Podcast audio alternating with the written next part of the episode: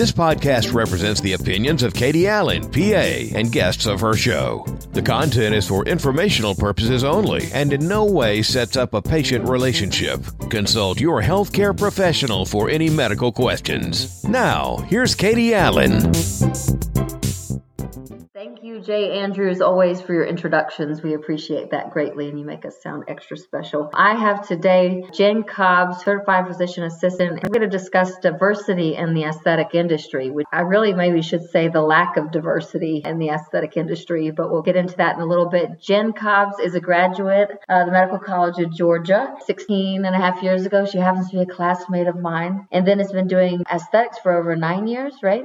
She is an expert, to say the least, in Botox filler, PDO thread, PRP, and basically anything that you can think of in relation to aesthetics. He has been trainer for Allergan, which is the company that has Botox and Juvederm type injectable products, and also is a trainer for Revance, which has the RHA product. She is a founder of JC Aesthetics, her own company, which has different entities to it, um, but part of it is injection as a whole of, of different things and also uh, skincare and energy based devices. But it's really where she's merging art and science with a focus on creating natural looking results for the face and body for patients to enhance their self image and uh, self confidence overall. That's where we get to live vicariously through our patients feeling better about themselves. She also does trainings with these different companies, but you also, trainers that are out there, if you're listening to this, so that I don't forget to tell you, you can book your training sessions if you would like to train with her uh, through her website. Uh, and patients can book with her for filler and injectables or uh, going in for consults to get her expert opinion through her website too. Her website, and we'll have this listed as well, is www.jcaestheticsllc.com. And it looks easy to book either trainers with the ability to get more training sessions with her expertise or patients if you're looking to get her expert knowledge, advice, and treatment through her. You can also book with her on there. Jen, tell me about all of a sudden, I saw in here we have lemons. Lemon Avenue. Lemon Avenue.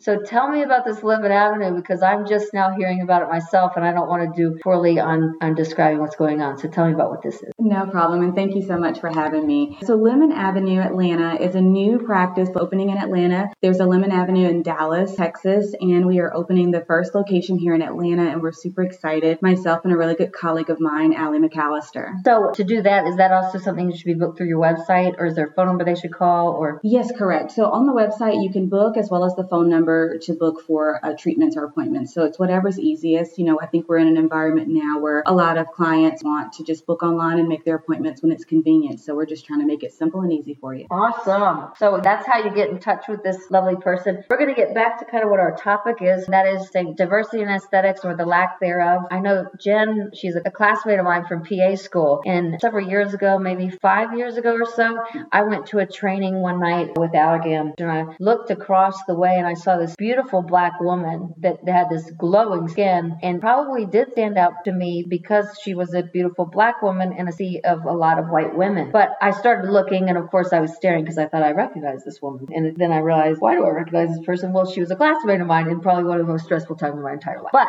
in saying that, what we both have noticed and talked about is when we arrive to these training sessions is how many people you think are at some of the training sessions like that one or even the one that we had recently with Gain. Yeah, with, definitely more than 50, 50 to 100 sometimes. 50 to 100. It's pretty large, yeah. And we oftentimes maybe have, it seems like recently we've noticed maybe 3 mm-hmm. um, Less than five. Yeah. Talking more about African American, maybe one Hispanic injector we were talking about or so, and there can be some things I don't know about, but there's an obvious yeah. lack of ratio. Lack of, yeah. wait, wait a minute. There's a disproportion. Yeah, there's a disproportionate number. So anyway, we've noticed it with that. You know, a lot of times as providers, whether it's in aesthetics or other things, that patients may not be looking for somebody to look like themselves or be like themselves, but it is nice. So my hope is that we continue to increase some of the diversity. I think Jen and I were speaking earlier about whether or not that ratio mimics the U.S. population, specifically with African Americans, that we are talking about 13% of the population being made up of African Americans. Also, not knowing how much those numbers get skewed as races are mixed within each other. But I still think we're not there. We're not even scratching the surface for a lot of different reasons. And when it comes to aesthetics, that really can affect our patients, the treatment of services that are offered. When you're coming into a room, what are your thoughts on when we're going to these conferences and seeing a difference in population? Yeah, it's really interesting because I feel like I've kind of, it's become such a norm. So if you think about the fact that we were in our PA class, for instance, and we had maybe five in the class that were um, diverse, so it mm-hmm. has naturally become a very normal thing for me to see. Mm-hmm. So it doesn't, it hasn't really rung true to me that this is any different than what I normally see on a day to day basis mm-hmm. um, in the industry, but it's just such an opportunity that's missing. So when I walk in, my job is really to just be a good representation so that others can see that we are all in need of boosting of self confidence. We are all looking for that opportunity. So when anyone has a patient of any background that is different from their own, that we can recognize and, and find that ability to connect and find a way to treat them appropriately and effectively. Yes, I, I agree. Uh, we were talking earlier too that I was listening to something from Dr. Sabrina Fabi and her partner, Dr. Stephen Dion, and they have a really good videos on treating different ethnic populations. And we get some training on that, but I really think that's coming about in the last year or two, which is unfortunate that I feel like there's a lot of things that have to happen in the media that have been going on anyway. They're just being brought to light in the media, but obviously they're not new. And that's causing enough influence on these other things like aesthetics. Mm-hmm. But either way, it's good that we're having them. But she was mentioning that there was a study that they had seen or, or they had come to the conclusion that when it comes to aging, even in these populations, that Hispanic populations maybe look like they're aging about 10 years slower aesthetically. Again, not talking about and things as a whole, but more aging things. And then African Americans, you might see aging 20 years slower as far as aesthetically. Now, I'm not going to lie, I'm Caucasian, so I got real depressed real fast. kidding. Uh, no, I'm not kidding, actually.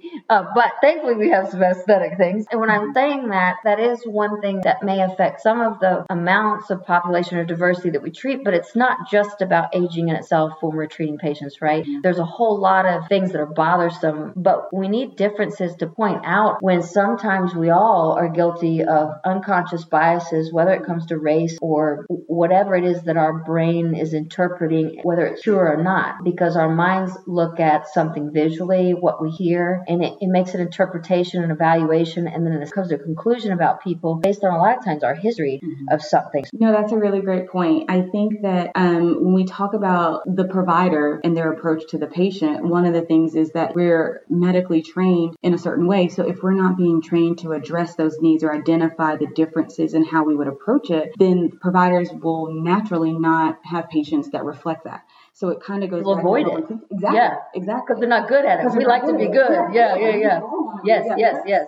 Yeah, so I think that comes back to how we're educated and what we're being taught, and then how we interact in society. So if we make it a point to treat people of diverse backgrounds, then we learn more, we become better, as opposed to trying to avoid it or run away from it. Yes. One, one thing I find is even in the things that we're educating on, we everybody's different on facial appearances. Sure. But if we are going to, for the sake of aesthetics, generalize, I hate saying that at all, but generalize mm-hmm. African American, then maybe our Asian population, and then our Hispanic population, which it seems like the Hispanic population is thought to have the largest diversity because of both African background, actually some that Indian background somewhat and Spanish. And so with the facial structures, we can see things. So starting to even go into that is that we have a variety of things that are different in each population. And just speaking on skin itself, for those of you that don't know, skin is classified by basic whether the skin burns good or not, but it's classified on a scale, Fitzpatrick scale, and we make a lot of decisions based on that scale. Mm-hmm. And it has to do with coloration of the skin and then what that skin does or reacts to. Uh, Fitzpatrick, one would be as white as white can be. I'm not quite albino, but it, it, you burn. You there's nothing. two, to give you an example, is somebody that burns for the most part. They might start to get a tan after a little bit. I'd say some of this gets a little skewed, but uh, and then a three to me can burn, but it's going to definitely turn into a tan. Is what I start to think of. Mm-hmm. And then I, everything four to six starts to scare me for the voice of treatment. So I tend to start lumping things together, which is not right. But where you go up to six is as dark as we get. And so, treatment wise, we think of things whether it being higher risk for problems to happen. And so, we might need to say no to a certain treatment. But we use the scale medically to do a lot of different things, whether it increases people's risk factors or not. The other thing we do as providers assessment, for instance, a lot of our Asian population can look quite light in color, but their Fitzpatrick is actually high, meaning that scarring can be dark, higher degrees of scarring. And so it can really throw people off as we have mixed, I guess mixed for lack of a better word, ethnic population Mm-hmm. Who knows? I mean, you got to ask the questions as providers to assess these things in advance. What was it that you were telling me earlier about energy based even devices with skin care and, and things? Yeah, it's really important. One of the things I always think about when you, as a provider, and what devices you want to bring in your practice, for me, the goal is to always think of a device that will treat all Fitzpatrick skin types. Because if I have a patient coming in and they're hearing that this device may treat, you know, dark spots, well, in their head, that that treatment would apply to everyone. So when they come in, you have to explain, well, this particular device is not acceptable for your skin type. It's a kind of an odd and a hard conversation to have. So mm-hmm. having devices that have the modality or the uh, the ability to treat all is really the goal, so that you have an inclusive opportunity in your practice for everyone. So I try to think of that as well as what the, uh, what I would use for skincare and things like that. You want products that carry for all Fitzpatricks when we talk about skin, it's obviously such a huge, big subject. In, in general, what do you think some of the treatments are that you're finding to be the most effective, but still less risky type energy devices or treatments such as peels in your darker skinned individuals? I know there was a peel that you showed up one day and I went, what the hell did you do to your skin? It's already, she has beautiful skin if you haven't seen her, but it was definitely a little extra glowy. Um, it was the uh, Revive Enlightenment peel, which is really a great opportunity for me to kind of see what um, a really higher dose hydroquinone uh, peel would do. It's a really great uh, treatment. But for a lot of clients, I think it's still a combination. I mean, I definitely think we do a lot of chemical peels, a lot of microneedling, um, radio frequency microneedling. So devices that are safe for all yeah. skin types are typically what we lean toward for that, as well as skincare. Because I think a lot of people forget how important sunscreen is. So just basic yeah. things to make sure we're protecting ourselves from yes. hyperpigmentation, yes. as opposed to just treating it.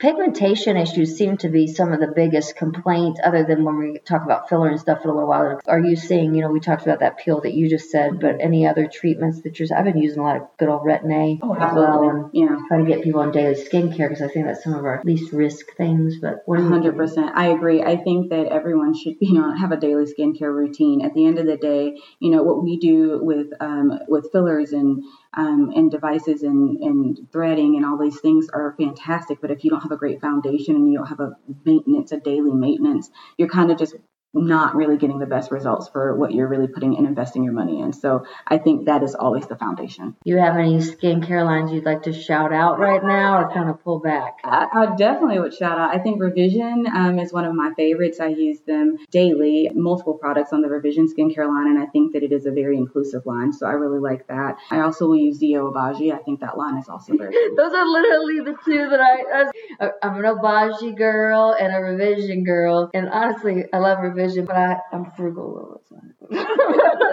but I need, but I like hearing these things. Any other treatments that you just cannot live without for even yourself or for others? I mean, I, I love a good chemical peel. I love my microneedling. I am, I think that at the end of the day, again, I just want to induce as much collagen and keep the skin nice, bright, and even. So those are my go-tos for just my routine care with my esthetician. So I, I want to get into, because I, I know you're an expert in so many ways in aesthetics, but I really want to get into kind of talking about Botox and fillers, just talking about uh, the desires of different patient populations, how we assess and then treat, because different ethnicities have different different bone structure often. Mm-hmm. And again, this is generalized comments, but different bone structure, different skin types, thickness of skin, the desires of different populations through appearances, culture, also trendy stuff. You know, there's just trendy things through all ethnicities that we see, but to kind of go through different populations and what we might be looking at doing. When you have patients come in, do you find that certain populations request certain things in particular or just different per population? And I know you, like myself, kind of think about this and go, well, it kind of depends. There's always a depends. But do you find that you're focusing more on certain things? No, not really. It's kind of interesting. I think when I look at it, it's really all the commonalities. Like mm-hmm. people want to look less tired. They don't want to look angry. They want to just put their best foot forward. And so I get a lot of like, what do you recommend for me or what could help me look less this or less that? So I spend a lot of time, you know, with mid face correction. I spend a lot of time with Botox, of course, for the upper face. And then I think balance is another really big important thing for a lot of patients. So just making sure that there's an alignment between the upper, middle, and lower third. So chin work and things like that really come into play and making sure lips are balanced. I would definitely say I'm much more of a let's stay in the natural pocket so I don't get a lot of the more unnatural things. Mm-hmm. But yeah, scary. Same, yeah, yeah. avoid the scary. yeah, yes, yeah. Yeah, but I mean, I think it's all the same, and that's what you know. When patients come in and see me that are of diverse ethnic backgrounds, I get a lot of, "Is this normal for us, or is this something that I should be approaching?" Because they don't see it in the media, they don't see it in the marketing, so they don't know what they don't know. They don't know what the options are, and so it really is a sit down conversation with all yes. the patients about what opportunities are available for them. Or it is being introduced into the media with more diversity and yes. it looks so weirdly awkward that, oh my God, like that's a true admission of how bad our, I don't even know what marketing or commercials were when things were really going on in the media were not new things. They were mm-hmm. just being brought to light. And then all of a sudden, Publix, Home Depot, whatever, they're all hitting it. And I'm like, mm-hmm y'all this is like an admission omission. and then the fact yes of omission yes an mm-hmm. admission of omission mm-hmm. and and that hits our aesthetic industry as well i noticed obagi and i got excited obagi this is not i like obagi okay and i was happy they were doing it without wanting to sound cynical, I will admit that I also feel a little frustrated and angry because I almost feel like some of this marketing is what marketing does, which is to take something that is trending and then use that. And then our companies profit off of this. I don't even know how to address that totally other than just to say, I notice fools. Okay, so back to the injections.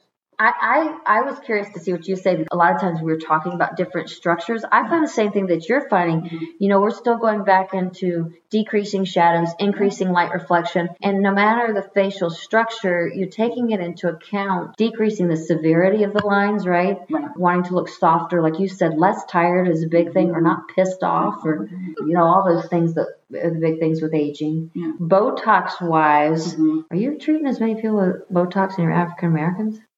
Absolutely. You are, so I, I'm not. Okay, there's an opportunity. The glabellas, mm-hmm. the eyes. I mean, those are yeah. those are two that are. I think it's universal. We all want that bright-eyed, you know, relaxed yes. look. So I think it's important. Um, you know, those deep etches in that frown, they happen to everybody. So yeah. it's just a matter of, you know, do you want that reflected in the or why are you looking angry? What's wrong? Versus you just want a smooth look for people to just accept you and see you for you. We get to live vicariously through our patients seeing their excitement their reactions. Yeah absolutely. I mean there's so many clients when you have this first visit it's just this very meek demeanor. We're having a discussion about you know all of their needs and we kind of go through the plan perform the treatment. And that follow-up visit they walk in the door and you're like who is this person? Completely different person. They're confident, they're happy, they just have this glow. And you're like, that's not who I met last time, but here we are. And it's just nice to meet you, you know, kind of starting all over again. But that's the joy in what we do. And it's that, that change and that energy is like, that's what it's all about is giving people that and helping them be their best self anytime, wherever they are. So I think it's, that's the joy of it. I love it. That's why I like it. Quick little look up in the mirror and then you go, or you go, all right. I mean, I may not be great, but I mean, that's cool. This is mm-hmm. acceptable. Yeah, no, it's true. I mean, if you think about where we've been in the world this last like two years, we're on Zoom. So what people are seeing yeah. and what how we're being perceived is that they're seeing, you know, you look angry or you look tired. So how do we make ourselves appear through video how we feel on the inside? That's a whole different challenge. Jen really brought a group of together, and we use Zoom quite a bit when Zoom was first coming about. And these these are some excellent injectors that look mighty good in, in person, but looking at each other other on Zoom, I mean, I couldn't even look at myself. I couldn't look at myself. I was so distracted. I, I had to look away. And I was looking at other people going, wait a minute, you don't you don't look like that at all. So when you start to perceive yourself that way, it's it's hard to say I know what I'm talking about. Right. It's hard to like project your confidence in who you are because you're distracted. Exactly. Yes. Mm-hmm. And forget the damn filter. The filter right. on there. After I see myself with the filter, I don't want to go back either. You say it's just the young population. I mean, come on, I look better with a filter by far.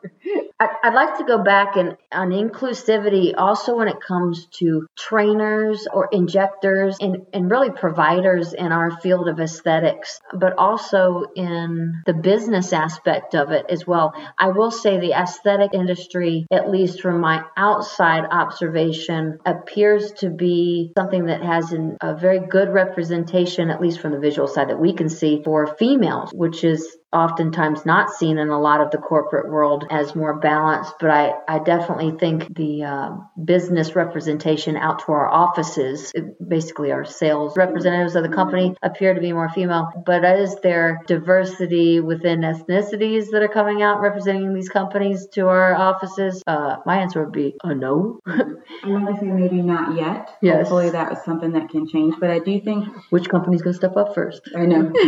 Challenge. I do think that you can see some things happening on the corporate level. We're seeing a lot of changes, but I do think that they've made a really good effort to get more marketing material. So you're seeing that diversity mm-hmm. there. But there's just so much opportunity because I think that as an injector and as a trainer, it's oftentimes where I may see just myself or just a very, very few in that room. And how do we navigate making that better? How do we create more opportunities for those that want to achieve and kind of go up that ladder and become trainers? I think that's the part that probably really needs to be developed or someone needs to really take that challenge on, I think. Yes. For years, for PAs, at least we're in the southeast and i mean i was going to a lot of trainings. I wasn't seeing really any african american trainers but also injectors really at the meetings. I, probably the first one i was telling her that i met in a training session was amanda sanders who's with dermatology and she was probably one of the only dermatology pas that's african american for a long time. And just again underrepresentation of our population as a whole